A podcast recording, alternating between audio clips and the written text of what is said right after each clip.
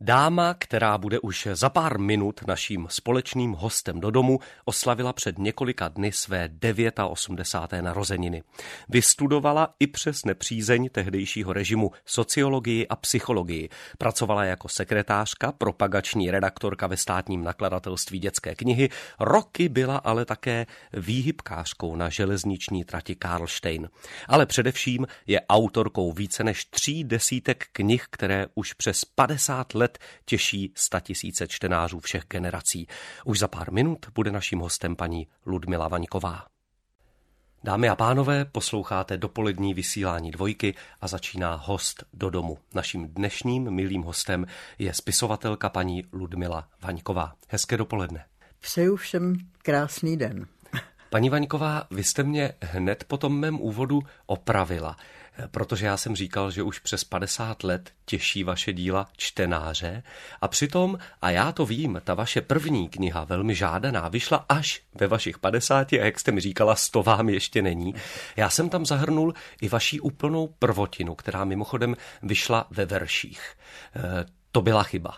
Nebyla to, nedá se to nazvat knihou, byl to víceméně scénář divadelní hry, kterou jsem napsala pro soubor, kde jsem tenkrát vystupovala nejen jako herečka, tak jako režisér a chyběly nám vhodné hry. Takže jsem sepsala veršovanou pohádku pro děti s vhodným obsazením, že tam dokonce bylo o jednu ženskou roli víc než mužských. Ale tím tehdy to jsem naprosto se nezabývala myšlenkou, že snad budu spisovatelka. To už jsem mě opustila v roce devatenáct set čtyřicet osm, kdy jsem pochopila, jak by to bylo nesnadné a co by člověk musel psát, aby mohl vycházet. To byl klíčový rok, jak pro naše dějiny, tak pro váš život osobně. Vy jste v tom roce byla vyloučena z vysoké školy. K tomu studiu jste se vrátila po dvaceti letech. Co vás k tomu přimělo? Ženu ve zralém věku a zvládla jste to? No, mě k tomu přivedlo jednak, to byl rok šedesát osm, kdyby jsme, když už jsme u těch klíčových dat, tak to bylo také klíčové datum, kdy se rozbíhaly rehabilitace všech postižených tím únorem čtyřicet osm. Já jsem do té kategorie patřila. Chvíli jsem přemýšlela, říkala jsem si, protože těch dvacet let jsem se nezabývala svými studijními obory, vypadalo to naprosto beznadějně. Nicméně jsem se přihlásila s tím, že jsem si říkala, když mi to nepůjde, můžu toho vždycky nechat, tím nic nestratím.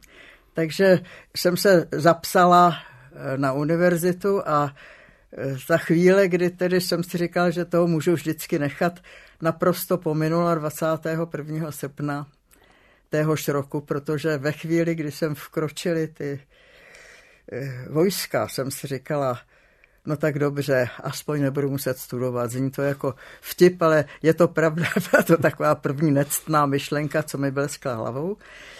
Nicméně funkcionáři, univerzitní funkcionáři se nevzdali a nás rehabilitované si pozvali na schůzku studijní. A to už tedy s těmi cizími vojsky v zemi prostě nešlo nepřijmout. Hmm. Stejně závěr toho vašeho studia byl poněkud kuriózní, protože jste sice dostudovala, ale neodpromovala. Jak se to stalo? No tak promoce. Byl to stejný obřad, jenže tehdy se tomu neříkalo promoce a v tom roce byla taková zvláštnost, že si usmysleli, že absolventi vysokých škol nemají nárok na žádný zvláštní postavení a že nemám, nemáme nárok ani na to, abychom se označovali jako promovaní.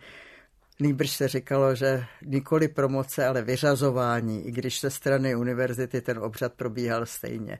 Takže já jsem se stala vyřazenou soudru, socioložkou doslova a do písmene, protože jsem místo toho, co by šla dělat něco ve svém oboru, odešla přehazovat výhybky do železniční stanice Karlštejn. No a to mi povězte, jestli ten Karlštejn, který je přímo určující, jestli to byla náhoda, a nebo jestli jste si mohla vybírat, kde ty výhybky budete přehazovat? No, bylo to mnohem jednodušší. Prostě jsem hledala, protože jsem dostala tedy vyhazov se zaměstnání tak jsem hledala vhodné místo a zangažovala jsem mnohé přátele. Měla jsem jednu známou, která seděla v pokladně na nádraží v Řevnicích. Já totiž bydlím v Řevnicích, což je tři, třetí stanice, ne, vlastně druhá stanice od Karlštejna. No ona tak obtelefonovala trať, kde koho potřebují, a stanice Karlštejn potřebovala signalistku, tak jsem tam odešla. Byla to skutečně náhoda. Neuvěřitelná. Naším hostem do domu je dnes paní Ludmila Vaňková. Posloucháte Dopoledne s Dvojkou, posloucháte Hosta do domu a naším milým hostem je dnes spisovatelka paní Ludmila Vaňková. Měli bychom si mnoho co povídat, paní Vaňková, toho má mnoho za sebou, ale důležité je, abychom se dostali k tomu aktuálnímu. sedm set let výročí narození Karla čtvrtého. Karel čtvrtý. skloňován ve všech pádech v posledních dnech, týdnech, měsících a jistě ještě bude. A světlo světa spatřila olbřímý kniha, veledílo, dá se říct, co do formátu i co do obsahu. Šest knih. Karel čtvrtý. Otec vlasti v knize jedné. Autorkou Ludmila Vaňková. Paní Vaňková, jak se vám ten výsledný produkt líbí, ta velká knížka? Musím říct, že mně se ten výslovný produkt líbí velice, ale moje zásluha na tom, na vzhledu té knihy je v skutku nepatrná, protože, ale postaral jsem se jedině o obsah. Je to vyvedený velice krásně, mně se líbí, jak, te, jak přebal, tak uvnitř jsou, jako ilustrace jsou uváděny záběry skutečně v kvalitě celkem nebývalé. Myslím, že málo která by ti umělecká publikace se může pochlubit takovou úrovní. Vypadá ta kniha fantasticky. Když se dostaneme k otci vlasti jako takovému, při psaní té ságy připomenout můžeme, že těch knih je šest, které jsou v té jedné obsaženy. Co jste se dozvěděla o Karlu čtvrtém., co jste předtím netušila? Jak zajímavé to bylo pátrání? Pátrání o historických postavách je ostatně zajímavé vždycky, ale u toho Karla dvojnásob, protože jsem nečekala, že najdu tolik zvláštních a dobrodružných rysů u panovníka, který v povědomí národa a snad celého světa žije jako velice uvážlivý, rozvážný, spravedlivý, ušlechtilý a tak dále a tak dále král. Nebudu rozebírat jednotlivosti, protože by jich tam byla spousta. Ale Karel ve svém mladém věku zejména žil víceméně dobrodružným životem.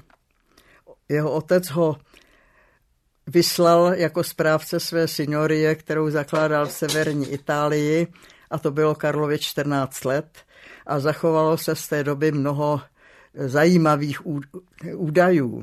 Například že Karel, který, patnáctiletý Karel, který spravoval tu otcovou, otcovou signorii v Luce, si počínal velmi nemravně s místními paními, až ho musel jeho otec, otec pokárat a tak dále a tak dále. Také na cestách se zúčastňoval vlastně jednou. Se zúčastnil v přestrojení za někoho jiného turnaje v Rotenburgu. V Karlově životě bylo jedno období, které až do šestistého výročí jeho úmrtí bylo zahaleno víceméně tajemstvím. Byl to téměř rok ve svých důsledcích idéle a jako v nejhorším situaci to bylo snad o něco méně, ale rozhodně řadu měsíců se neobjevoval na veřejnosti, nebylo o něm žádné zprávy a historici soudili, hledali, jakou nemocí tehdy trpěl, takže nemohl vykonávat vůbec vládu a že se o něm nevědělo. A velká záhada byla, že o tom vůbec nikde nebyla ani ta nejmenší zmínka. To by se konec konců dalo pochopit, protože když čelný představitel nějakého státu je ve špatném zdravotním stavu, tak se to obvykle před národem tají. Nechci srovnávat, ale nedávno jsme toho byli svědky na Slovensku. Když... Historie se opakuje. Ano, ano, ano, ale tak nechci srovnávat Roberta Fica s Karlem čtvrtým. vůbec ne, ale prostě se to ze zvyku vždycky nějak tají, protože se neví, jak to dopadne a, a tak dále a tak dále. K roku sedmdesát osm minulého století byla už chystána taky série všelijakých důležitých událostí ze života Karla čtvrtého. a mezi jiným byl pověřen průzkumem kosterních pozůstatků českých panovníků doktor Emanuel Vlček, který odvedl velice rozsáhlé dílo, prohlížel kde koho a u toho Karla udělal překvapující objev. A já vás poprosím o chvilku strpení, protože k tomu překvapujícímu objevu se dostaneme v našem dalším vstupu. Posloucháte Hosta do domu a tím je spisovatelka paní Ludmila Vaňková. Host do domu v dopoledním vysílání Dvojky, spisovatelka paní Ludmila Vaňková. Před chvílí jsme opustili Karla čtvrtého. a to v zajímavém období. Vy už jste připomněla, že existuje určitý úsek v Karlově životě, kdy se o něm nemluvilo, kdy se přesně nevědělo možná kde je, možná co mu je. Co se tedy dělo? Doktor Vlček při tom průzkumu kosterních pozůstatků objevil zranění, o kterém nikdy nikdo nemluvil a které rozhodně nemohlo pominout bez povšimnutí ve své době, protože Karel téměř zemřel.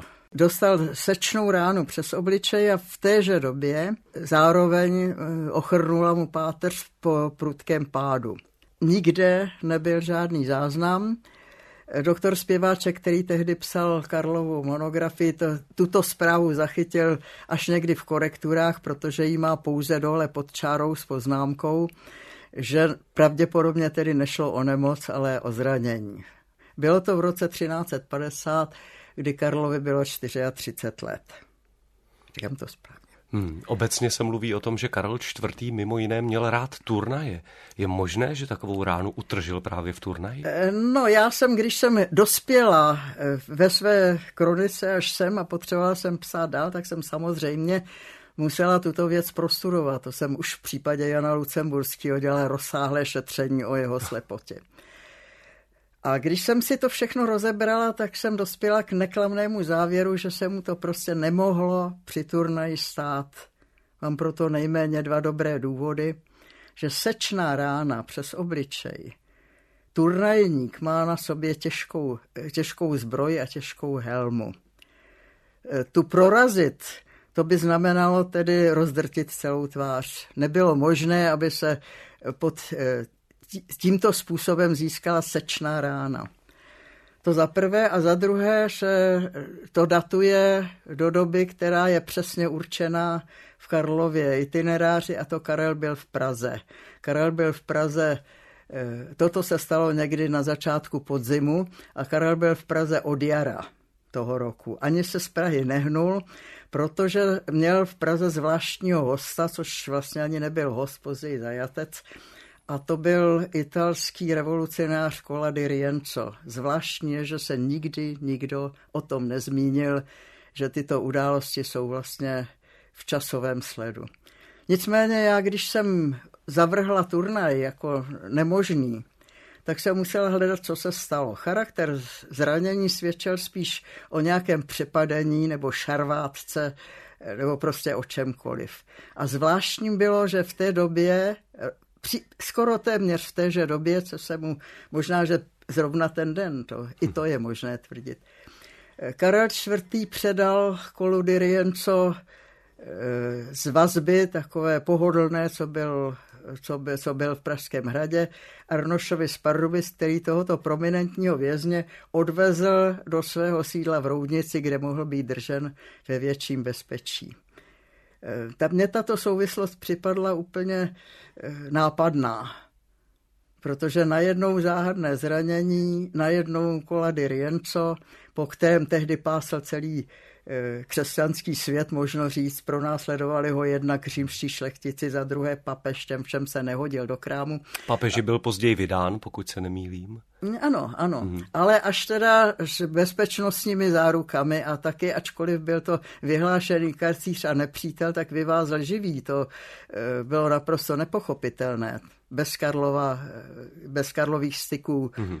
nikoli ve Vatikánu, ale v Avignonu, protože tehdy papež sídlil v Avignonu. On navíc v původní papež, který on tedy zemřel během té doby, Kliment šestý, ale to byl bývalý Karlův vychovatel a vlastně přítel, fekamský opat Petr Rossier, který se později stal papežem. A měl, přestože s Karlem nebyli zrovna za dobře později, jako to obvykle bývá, protože ty dva mocní málo kdy najdou společnou řeč, vždycky hmm. jeden se snaží něco získat na úkor druhého, tak přesto u nich byly jisté citové vazby, které snad tomu a pravděpodobně tomu Klimentovi bránili nějak proti římskému tribunovi zakročit. A když se, paní Vaňková, vrátíme k té události jako takové konkrétně, myslíte si, že je pravděpodobnější než jakýkoliv turnaj právě možná šarvátka mezi těmi, mezi těmi dvěma muži? No já, já jsem si to musela vymyslet samozřejmě, protože o tom nebyla nikde vůbec žádná zmínka, tak taky vznikly ty dohady o turnaji, ale nějak si nikdo nespojil ten jeho pobyt v Praze, protože to skutečně je neslučitelné. Neumím si představit, že Karel čtvrtý uspořádal v Praze turnaj a pak se na něj vydal v přestrojení. To, to je nesmysl, víceméně. Povězte mi, ve vašem, a vlastně to souvisí i s pozůstatky takovéto šarvátky, pokud k ní došlo, ve vašem fiktivním rozhovoru s Karlem čtvrtým, který jsem četl o sobě, císař a král říká: po celý čas svých dvou posledních manželství jsem byl zmrzačený a nepohledný skřet. Myslíte si, že se tak skutečně viděl? No, Karel byl předtím určitě velice vzhledný švihák, urostlý rycíř, který, jak teda svědčí různá svědectví, neměl nouzi o ženy. Sám měl ty čtyři manželky, ale to, jak si s těmi výboji mládí, nemá mnoho společného. Zajímavé je, že se to všechno víceméně odehrávalo za jeho manželství s Blankou Zvalova, s kterou se znali už jako děti. A Blanka vždycky zůstávala potom v Praze, zatímco Karel jezdil po světě a jsem tam možná nechoval se zcela tak, jak by slušel křesťanskému manželovi. Nakonec byl to císař. Ale žádné jeho manželství tím neutrpělo, nejméně to s tou Blankou, která, s kterou si velice dobře rozuměli, kterou ztratil poměrně brzy. Toto se událo během jeho manželství s Annou Falckou, kterou rovněž nebyl moc dlouho, ale tehdy to bylo poměrně mladé manželství.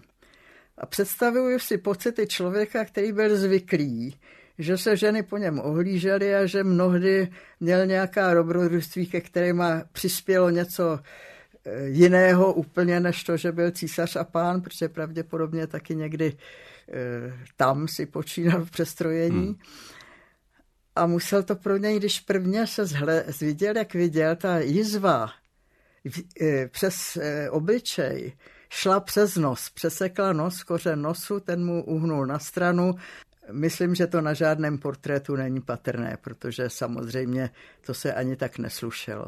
Profesor Jan Rojt mi nedávno říkal, že první spodobnění s tou jizvou použil pan Kulhánek na stokoruně, já jsem kterou se, se platí dodnes. Je mi líto, já jsem se na tu stokorunu díval. Moc to nějak vidět není. Nějak jsem to, nějak jsem to nepostřel, ale když to víme, že v té době měl tu jizvu, tedy že získal ji v těch třiceti čtyřech letech, tak konec konců eh, pan profesor Rojt je kunst historika, zabývá se uměním, tak možná, že tam při rozboru nějakou tu šrámu uviděl, ale pro nás laiky to vůbec není nápadné. Je dovedně skrytá. Ale rána musela být nápadná. Díky tomu zmrzačení páteře chodil nahrbený, nemohl otočit hlavu, musel se otáčet celým tělem, když se potřeboval ohlédnout. To všechno tedy, já jsem navštívila také pana doktora Vlčka, tenkrát samozřejmě, protože jsem to chtěla všechno slyšet od zdroje, který mi podrobně popsal všechny možnosti, které měl Karel předtím a který měl potom. Hmm. A značně se lišily. Zatím děkuji. Za chvíli budeme v našem povídání pokračovat dál. Hostem do domu je dnes paní Ludmila Vaňková. Hostem do domu v dopoledním vysílání Dvojky je dnes spisovatelka paní Ludmila Vaňková. Na světě je kniha Karel čtvrtý. Otec vlasti, šest knih v jedné sága Ludmily Vaňkové. My jsme si o Karlovi teď povídali obšírně.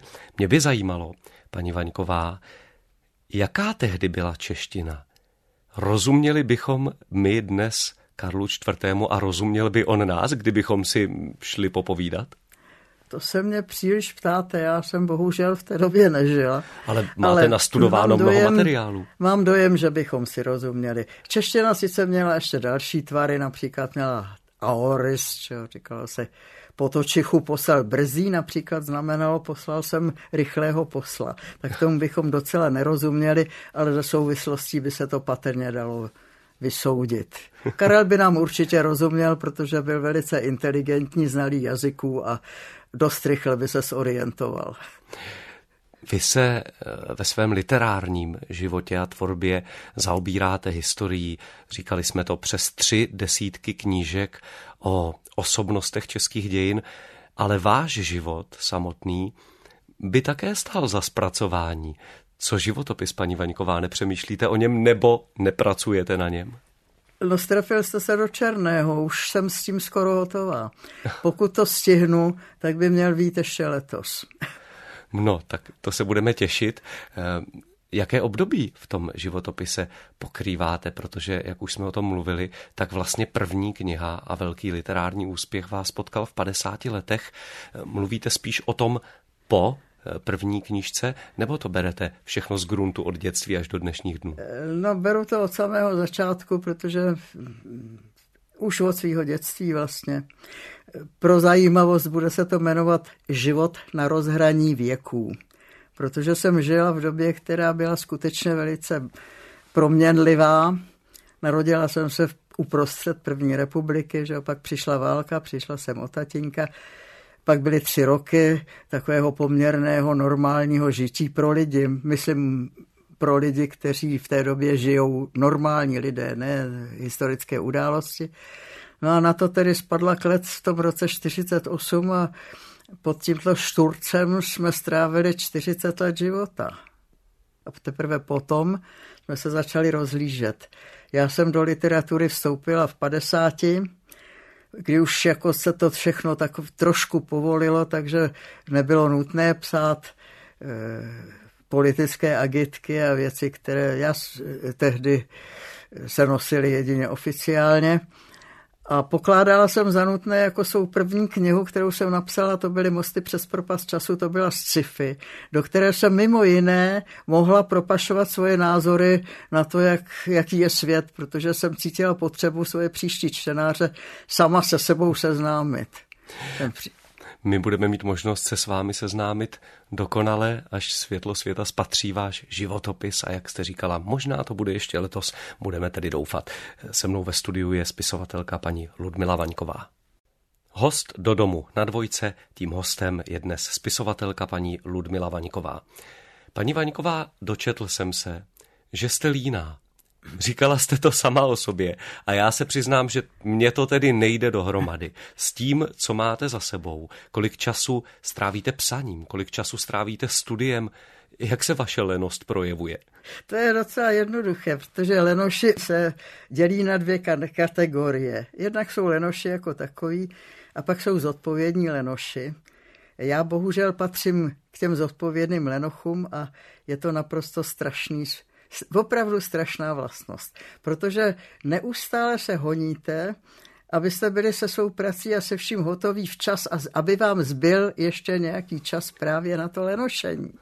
To normální pilný člověk nemá, on prostě pracuje, pracuje, pracuje a potom má volno, dejme to. Dobře, a když jste takhle zodpovědný lenoch, zbývá ten čas na lenošení? Bohužel právě málo kdy. Málo kdy, ale vždycky se strašně těším, až budu mít nějakou volnou chvilku a snažím se ji využít co nejlíp. Koupete se ještě v zamrzlých bazénech? Tak to bohužel mi zakázali, protože mám nějaké problémy s páteří a právě nedávno jsem se k svému děsu dověděla, že nemám vstupovat do vody chladnější než dvacet sedm stupňů, což si věru neumím představit. Máme před sebou léto, tak uvidím. Ale přestala jsem s tím ranním koupáním, tohle máte od pana Klímy s tím bazénem, že? Je to možné? Do toho jsem s tím časem fascinovala, protože on se taky koupí ráno ve studené vodě a když mi jednou říká, říkal, on je totiž přítel mýho syna, mm-hmm. takže se občas vídáme. Když mi jednou říkal, že to je hloupý, že nám to teďko zamrzlo a já jsem se ho zeptala suše, jestli on, to, jestli on neprosekává led, protože já jsem skutečně vzala sekýrku, prose, půjdu, vezmu sekeru, prosekám si ledy, jak praví klasik, že prosekala jsem si takovou díru u schůdku a tak jsem vylezla dovnitř a namočila jsem se. Jste druhý člověk, kterého jsem takového potkal. Pavel Bobek tohle ještě dělával. Ano. Blahé paměti, je to tak? Tak to jsme kamarádi, to jsem netušila ani. Paní Vaňková, vy jste také objela svět a myslím to doslova, máte za sebou cestu kolem světa. To byl plán dlouhodobý, anebo to byl okamžitý nápad? Oboje dohromady. Na takovou cestu se nemůžete vydávat, že byste si řekl, tak teďko pojedu kolem světa a sebral se s pinglíčkem a sednul na vlak a jel někam k moři nebo na letiště nebo tak nějak. To nejde, to musí si to řekl napřed ujasnit, kde chce být. Ale v podstatě jsme to nějak předem neplánovali. Já jsem totiž měla, vlastně mám ještě, věrnou družku, s kterou jsme podnikali tyto cesty. Ne, já nejezdila jsem sama.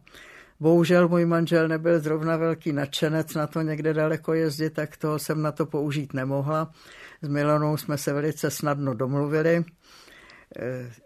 Bývala redaktorkou v Albatrosu, tedy v S N D K, tam odtud jsme se vlastně znali, tak jsme se poznali jako spřízněné duše.